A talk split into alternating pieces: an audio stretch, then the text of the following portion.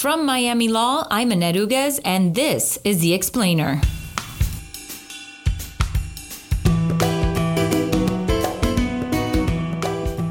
Well, I'm conflicted about cancel culture because, of course, you know, it's also prevalent in universities as well um, and all over social media. So, on the one hand, you know, you would want people who say objectively sexist, racist, homophobic, outrageous things to be held accountable. But I don't know that denying the right to speak or automatically calling for terminations or boycotts is always the right thing. Welcome back to another season of the Miami Law Explainer, the legal affairs podcast where Miami law experts lend context and historical relevance to today's headlines. From Kodak to McDonald's to woke washing and cancel culture, Miami law compliance expert Marcia Weldon rounds up the summer of misdeeds and missteps in corporate America. Let's go to executive producer Catherine Skipp with the interview. Good morning, Marcia. Thanks for joining us. Thanks for having me. Okay, so it's been a busy se- season in compliance world. Is woke washing when a company is just paying like hypocritical lip service to a cause without really affecting any change? Sure. So some people in the audience might not even know what woke washing is. It's actually a term. So, may, for example, you may have heard of greenwashing when companies will make all kinds of environmental claims or those other kinds of things. Woke washing comes from the term woke, the slang term woke, where people are, companies are socially conscious, in tune with what the youth and the community wants, etc.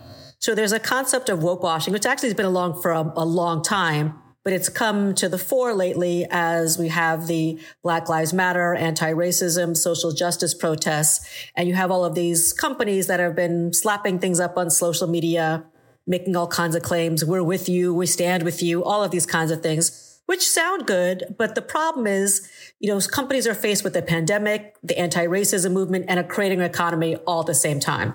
Mm-hmm. So some of them want to have what's called a CSR halo effect, CSR for corporate social responsibility, or now it's more called sustainability. But the halo effect of companies that may be doing terrible things to the environment, but they give a lot of money to breast cancer research, people think, oh, that's a fantastic company.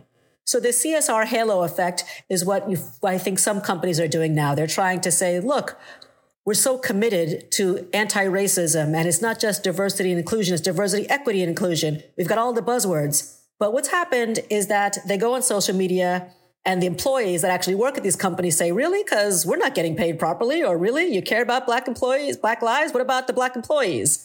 Or, you know, you care about me too? What about the female employees that can't get promoted? So it's been a real backlash because they have the platitudes on social media, but they act differently in their own companies. And so you've found actually several companies have been sued through what's called a shareholder derivative suit, where shareholders are suing and plaintiffs lawyers on behalf of some shareholders are suing um, Oracle, Facebook, Qualcomm, The Gap. They've been uh, sued recently for claiming to have a commitment to diversity, but really just paying lip service. Are those cases likely to win?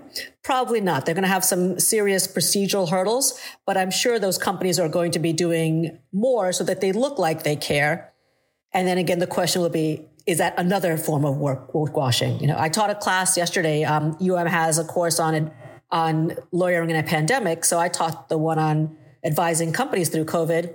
And we talked about this issue and, and, kind of what companies are really sacrificing. So, for example, you have some great companies, Netflix and others donating not just a million, like a hundred million dollars. Right. But I joked that, you know, it's not that hard for Netflix to do that. I sit home all day watching shows I never thought I'd watch because all I have to do is be on Zoom or watch Netflix. So it's, I mean, I'm not begrudging the donation, but it's a company that's doing, that's making a lot of money anyway. So giving money is great, but the real question when you're thinking about woke washing is how do you hire, retain, pay, promote your employees? What are your core values when it's not cool to be quote woke? And how are you treating your suppliers in the community? Was, was that, so it seems like I heard a little, there was a little wash about that, uh, when Nike and the Colin Kaepernick thing that like, oh, this is so great that they're throwing all this money and they're doing this great, um, you know, Serena Williams, Colin Kaepernick, all these people, but at the same time, they have sweatshops in, I don't know, Cambodia or something.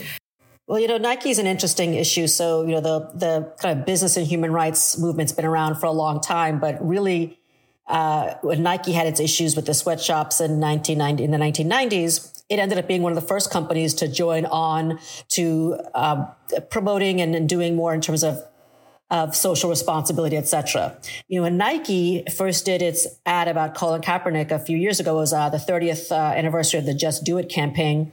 And that was back when Colin Kaepernick was a pariah to many people. And they took a stand, made an ad about Kaepernick. Um, there was the threat of the boycott. And then there was the quote, boycott. The boycott meaning we're going to support the company. Right. Um, and companies that, that and, and sporting goods stores that chose to boycott, some of them actually went out of business. So that was before it was, I think, cool or, or trendy uh, to to to take a controversial stand. But Nike's always done that. Uh, and so, and for them, win or lose, all press is good press, right? Because if anything, people are going to look at the ad to say, "What's Nike talking about? What is this horrible thing I'm hearing about um, that that Nike's doing?" And so, for them, it was a, as a I don't even think it was a risk. I yeah, think it was exactly. a very smart and savvy business move, but also probably more courageous than many other companies would have been at the time. Frankly, uh-huh. I'm really surprised by the level of public statements that companies have come out with. I didn't think many of them would go so far. It's, I don't think it's difficult to say we stand for social justice.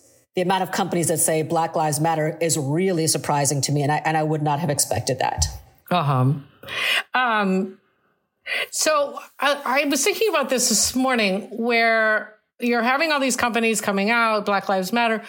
Uh, is there a, a place where or, or you have examples where companies have really navigated that di- divide, like not making it more like a more unifying message, I guess is what because it seems like everything gets politicized. Think, you know, now Black Lives Matter is left, and you know this other thing's right, and all this. Like, where's that place where you go, "Hey, we're all going to love each other," or I, I don't know. Well, first there was the diversity movement, then there was the diversity inclusion, and now it's diversity, equity, and inclusion, right? Uh-huh. So the thought is, are we paying people the same? Are people being treated equitably? You know, diversity means, you know, we're including, you know, we're getting you, we're inviting you to the table. Now do you get to dance kind of thing? All of those things. So I think that's not really that controversial because diversity can be anything. It could be political ideation. It could be geographic ideation. It could be whether you're left-handed or right-handed. It could be, um, where you went to school. All kinds of things can be considered diversity. And that's actually, you know, long ago when I was in corporate America, you, that was a big issue. What does it mean to be diverse? Is it just a person who's black? So, for example, California has, uh, is, is enacting its legislation, which is going to require California based companies um, to have diverse board members. So, what does that mean? If you are in California and San Francisco and you have an Asian board member, um, is that diverse? Is like in Miami, where we have is having a Latin board member that's diverse technically, but 70% of the population in Miami is, is Latin. So this is a, I think this is where you're going to see the, the bigger movement. Uh, I, and that's a very controversial move that California is doing. You know, do you have mm-hmm. a black person on the board just to say you have a black person on the board, or do you have, want to have a black person because of their range of experience? Does it matter? So these are the questions that I think people are looking at now, and I think that's it's controversial, but it's Black Lives Matter is a very controversial statement uh, for companies to make because it can be so polarizing. I don't think diversity, equity, and inclusion is polarizing if it's done the right way. Right. If you really have a true diversity. Mm-hmm. Um, so I guess part of this conversation has got to be about cancel culture because a lot of that is you know the president saying don't shop at at such and such a place or other people saying don't shop here because they support the president or something. Um, so what should companies do about speech during these kinds of crazy partisan times? Well i'm conflicted about cancel culture because of course you know it's also prevalent in universities as well um, and all over social media. So on the one hand, you know, you would want people who say objectively sexist, racist, homophobic, outrageous things to be held accountable. But I don't know that denying the right to speak or automatically calling for terminations or boycotts is always the right thing. You know, so for example, remember Ellen DeGeneres? Uh, there was a huge backlash when she indicated that she is personal friends with George Bush. I can't remember which one it was, senior. I can't remember which one it was. But 43, yeah. 43, right? just uh, promoted outrage among some of her fans. Now, should they stop watching the show because she's friends with George Bush? I'm not sure. Should they stop watching if allegations about how she treats her guests and employees are true? That's a different story, you know. So this is a big issue for companies. So the president of Goya, who's a Hispanic male and leads a profitable international food companies. I have Goya products in my cabinet right now. Um, made some statements praising President Trump that's his right. But he immediately got flack from people asking how he could support a president who's hostile to immigration, especially after the issues with children at the border last year. And so many people called for a boycott. And the president cried foul and decided this is an example of cancel culture. Some people did, like I said, the boycott. We're going to, you know, this guy supports the president. We support the president. Now we support Goya. The problem was, it's the funniest thing is that this is even a bigger scandal because it's really a family owned company and his family members were outraged because it's not just the company. It's, it's them. So, you know, when you talk about what companies should do, I think one of the biggest problems is people mistakenly believe that they have a First Amendment right in the workplace and they don't in a private workplace. If you work for the government, if you work for a, a state school, Yes, there are First Amendment rights and issues. The First Amendment's meant to protect you from the government, not your employer. And that's why your employer can have an employee handbook and a code of conduct and can tell you what you can and can't say. Um, but this is a difficult time to be a lawyer representing a company. Uh, should you restrict what your employees wear? Can they wear a Black Lives Matter shirt, an All Lives Matter, a Blue Lives Matter pin? Can they wear a MAGA hat in the in the workplace? Do you stop that? Do you say just no hats for everybody? Kind of like you do with children. You can't wear a hat. You can't wear a hat. No hats hats. Nobody wears a hat. Nobody right. wears a shirt with a saying on it. And some companies have come to that because they just don't want to deal with the political issues. You know, when I was an in-house lawyer during several elections, and this is an issue that people have to think about. Can you wear political campaign buttons? Well, you're still also asking employees to contribute to your PAC, right? So right. how do you do that? So it's, it's a, it's a tough, it's a dicey issue. I feel for, for lawyers representing companies right now. Well, it's weird that the president just threw shade all over soup. You know, I'm sorry, that's a Goya product. Buying that soup. Um, so let's switch over to McDonald's. So they're trying to claw back their their guess I guess their golden parachute of their CEO after a bunch of unethical behavior. So that CEO Steve Easterbrook had this party boy reputation. Why not investigate first and fire for cause? Canceling that severance package? Like, where did they, compliance wise, go so wrong? So the question is, I don't know if compliance was involved at all, right? Typically, you're going to have, you would like to have compliance involved, but not always. This may have been them hiring outside counsel, which they did. Mm-hmm. Um, don't know if the board hired the outside counsel, the GC hired the outside counsel, but this was a huge mystery to me because prior to joining academia, I was that outside lawyer who would do these investigations. Mm-hmm. And I was that deputy GC and I was that, that head of HR and I was that labor person. You always look at the hard drives of the, you don't trust somebody who says, I don't have any emails. Of course not. You investigate. You look at the cell phone records if you have access to that. If you're paying for that cell phone, you say, I want to see the records. Who are you calling? Who are you texting? Um, you know, of course, there's privacy laws in different states, but there's still what you do. If it's your servers, you look at the emails, you can see stuff that's been deleted. That's why there's forensic people that deal with those kinds of issues. Every plaintiff's mm-hmm. lawyer can tell you that. Any family law, you know, practitioner can tell you that nothing's ever really deleted, right? So I was stunned because I thought there had to have been some kind of thorough investigation because even if you're giving somebody a severance package, you still want to make sure it's the right decision, right? So it looks like the initial investigation didn't, you know, looked at what he said he had deleted emails, which they could have found. Um, and apparently, what happened was he was fired for an alleged consensual relationship with a colleague, which is against their code of conduct. And really, mm. you hmm. don't want to have that CEO because it can be consensual today and tomorrow it's not, and it's a problem. Um, so he said he deleted the emails, but those, of course, would still be on the company servers. So the board fired him in November. They gave him a $37 million severance package. Um, he denied any other additional sexual relationships. So he walks off with the $37 million. And then McDonald's gets a tip in July. He's fired in November. They get a tip in July that he had, there be at least three other women. And so they did another investigation. They find all of this stuff. They want their money back. Now it's in court. McDonald's has called him morally bankrupt. Easterbrook has said, look, this was always in your servers. You could have found this and you never did, which is, you know, the height of gall, but, you know, I, I, it's it's true, right? Lawyers, right? you know, that's why those lawyers get paid the big bucks to come up with that. Well, you know, uh, yeah, I could have lied, but you should have found it, right? So um, almost right. sounds like a teenager. Yeah, I lied to you, but you could have checked under my pillow to find the weed, right? That's basically what he's saying, right? Um, and McDonald's has also fired the head of HR for alleged improprieties, who apparently had made a number of women uncomfortable at various company events. So they're investigating HR. They fired that HR person for cause, and it's likely because people probably felt more comfortable coming out after McDonald's fired the CEO. Um, McDonald's has hired a former Boeing executive to be the head of HR, which is smart because Boeing has had its own compliance failures in the past. So mm-hmm. it's good to build. Um, if I'm McDonald's, I also hire somebody who's been through scandal or been at a company that's had to go through a real turnaround because they know what that takes. Um, so I give kudos to the board for being willing to terminate a CEO who'd engineered a turnaround for what they thought was a consensual relationship. And not many companies would take that step, even mm-hmm. the era of Me Too, right? Um, the clawback is the right thing to do, but not everybody's satisfied because there's already an investor group that's called for resignation of some of the board members. So I ask, you know, where was compliance? Was compliance involved? Um, how much involvement did the GC have? Now, often you're going to have outside counsel handle everything. I don't want to, you know, disparage the outside counsel who did this, but it is um, investigation 101 that you're going to look at the hard drives. You're going to mirror the hard drives. Don't even tell them that you're doing that before you even start the investigation. Hire the outside firm. Don't ask him any questions. Get the stuff off his hard drives first before you start asking questions. Those kinds of things. Right.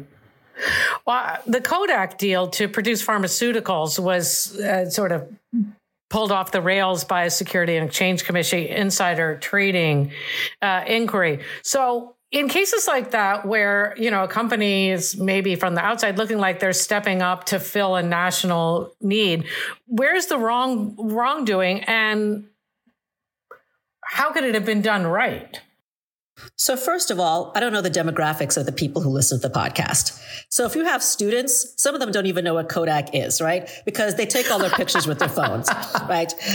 Unless you're a photographer, you're like Kodak, Eastman Kodak, what is that? I don't even know what that is. So, it's a really big deal for people who actually know what Kodak is because Kodak is, or actually was, a great historical company for making cameras, film, but completely missed the boat on digital um, digital cameras.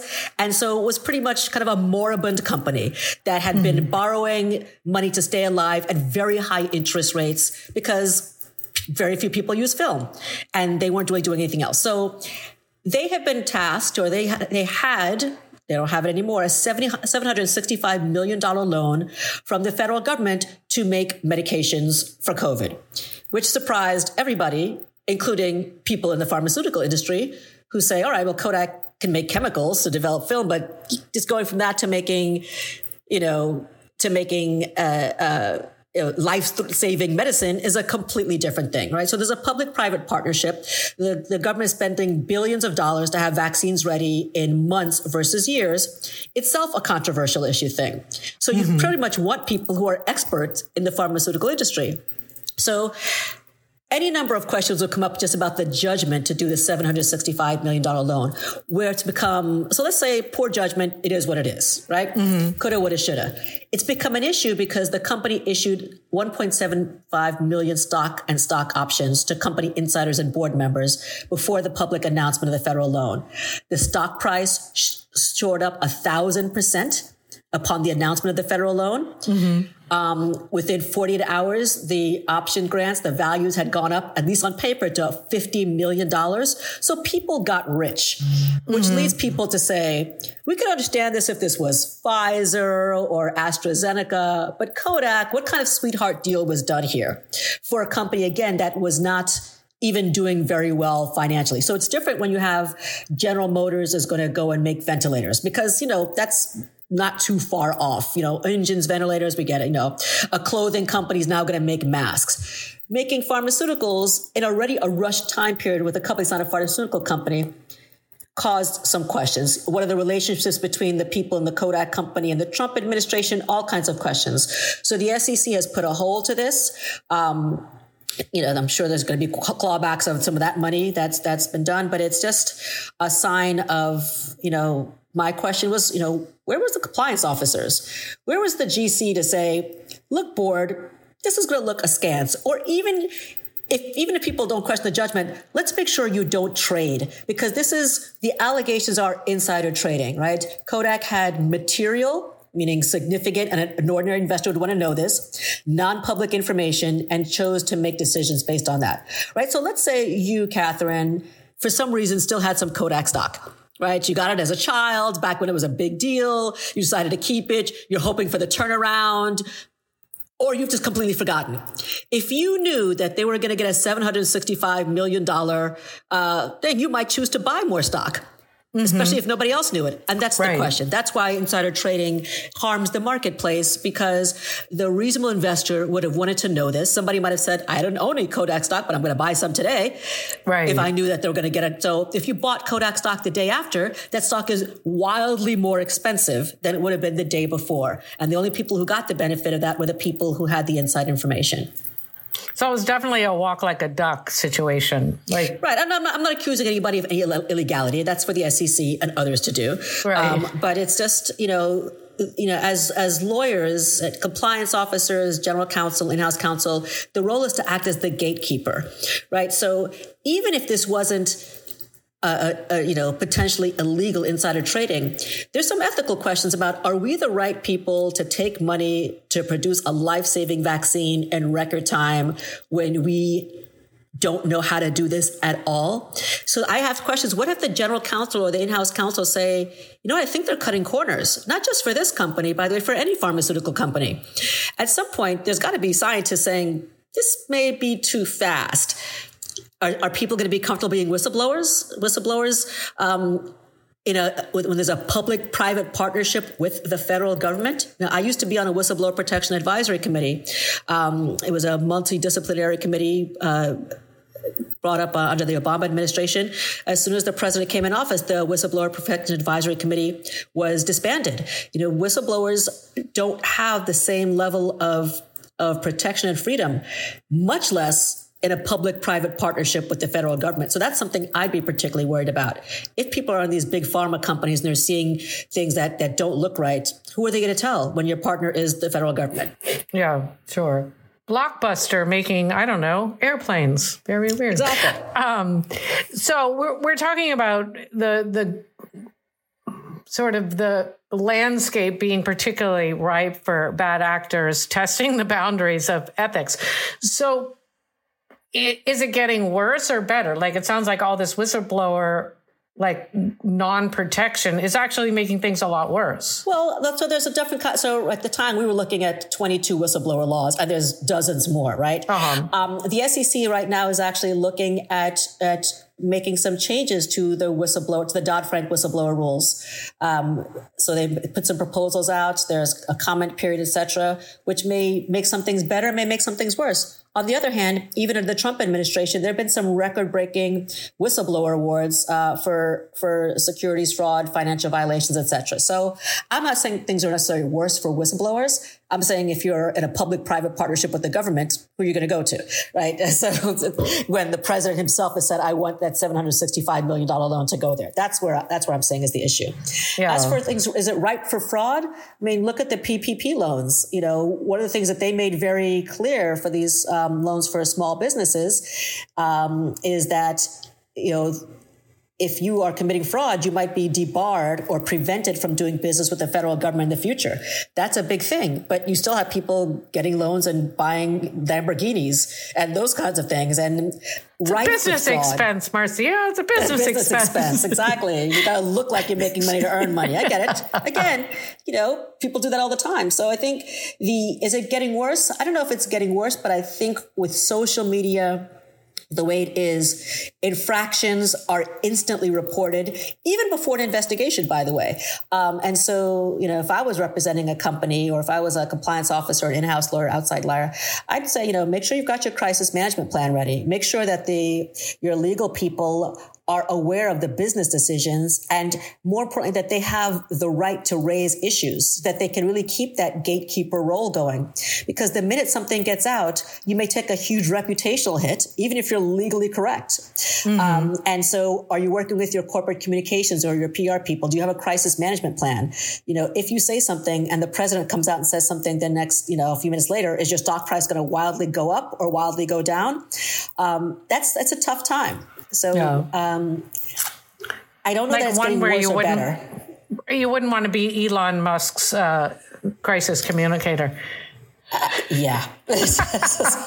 yes. Uh, I, I, think if you're working for any kind of company, but especially a company with a, with a founder or a CEO that is, you know, uh, expressive and opinionated, uh, that's got a real impact for the shareholders. And the question again is, can boards rein people in? Like Elon Musk has been very expressive, but his stock price is through the roof. So at some point, does that cause people to say, well, we'll just let him be him? Or let's say it's not Elon. We'll just let Catherine be Catherine. She may say things off the wall, but eventually it's making money for the shareholders. And sometimes the concern is it might be making money for the shareholders, but what about the stakeholders? What about the community, the employees, the vendors, the suppliers, all the other people that can be affected by statements or comments or, or changes in company policy? Mm-hmm. Okay, great. Um, is there any takeaway you want to leave our listeners with? No, I think this is a great time to be a lawyer. It's a great time to be a reporter. Um, and, you know, we're coming into an election cycle now. Uh, companies are now thinking, what happens if there's a Biden administration? What what happens to regulations that were that were rolled back? Do they come back in play? You know, what companies really care more about than anything is just certainty. Just let's know what the rule is, and we can deal with that, right? So, companies had prepared, for example, for a number of environmental regulations that got rolled back. Now, do they prepare for them again if there's a Biden administration? If there's a Trump administration, what do you do? Um, you know, who are you giving political contributions to? There's just so many different things that that go on uh, when we're in an election time. Um, coupled with a pandemic, coupled with the biggest social justice movement probably since the 60s, there's a lot for companies to think about that are beyond their core business of making widgets. And, and so it's a, it's time for lawyers to really think like business people so they can be at the table like in the hamilton you know musical be in the room when it happens um, so that you can keep yourself from being you know talked about on the miami law explainer be nimble my friends right but if they do that, I can always come back. yes, of course, of course. Well, it's been a pleasure as always. Uh, good to see you. And great talking to you as well. All right, take care now. Thank you.